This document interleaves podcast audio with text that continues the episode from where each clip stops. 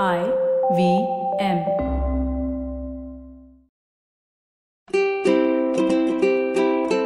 Hello and welcome to the Habit Coach Podcast, the bite sized podcast filled with quick and easy actionable habits.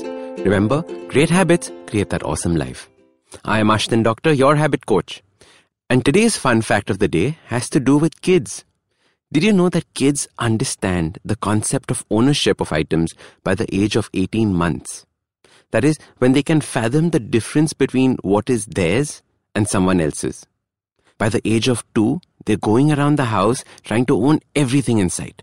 Mine, mine, mine is all the parents hear, and no wonder it is called the terrible twos. What is interesting is that when ownership is learnt, a lot of conflicts arise internally. Fights for what is mine and yours. Kids learn to steal. Ownership is such a fundamental state of being human. What I find fascinating is how, in many nomadic tribal cultures, the concept of individual ownership didn't exist. It was all owned collectively by the tribe. All the pots and the tents and weapons were collectively owned. Even the children were collectively owned. There was no concept of my child and your child. Now, don't worry, this podcast is not going to be about minimalism and shopping less or owning fewer things.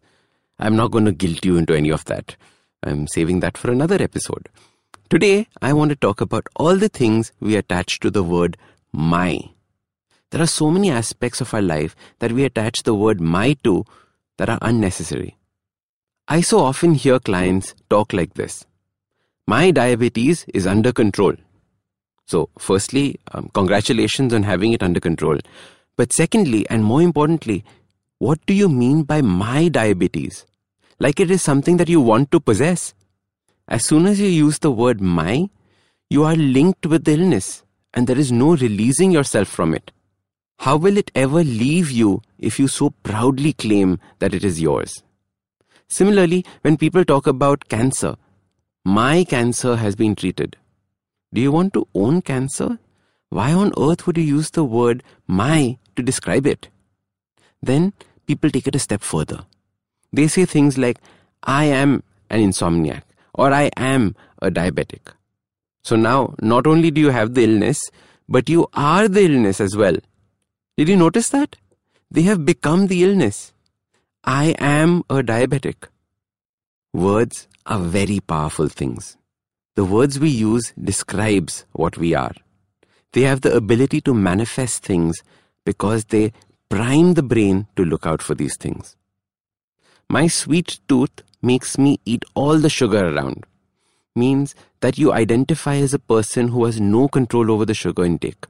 So now, how will you ever break free from its clasp? You will notice people use possessive adjectives for all sorts of things. My bad knee, my leaky gut, my inability to focus.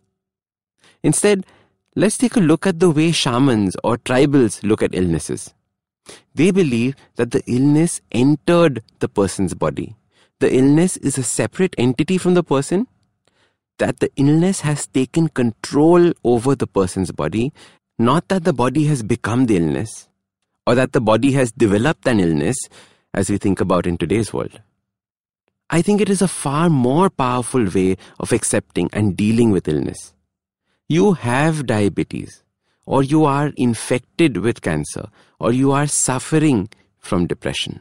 So, your simple habit to creating a healthier life starts by deciding what are the things you want to own. Do you want to own illness? Or do you want to give it away or lose it? Do you want to own your inabilities, have them become who you are? Or worse yet, identify and become all the negative things around you? So catch yourself when you use the word my. Stop trying to own everything.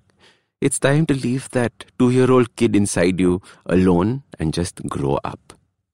So start these habits and share with us your progress using the hashtag TheHabitCoach. If you like this podcast, don't forget to check out other interesting podcasts on the IVM network. You can listen to us on the IVM Podcast app or ivmpodcast.com. You can also follow us on social media. We are at IVM Podcasts on Twitter and Instagram. If you want to reach out to me, I am Ashdin Doc on Twitter and Instagram.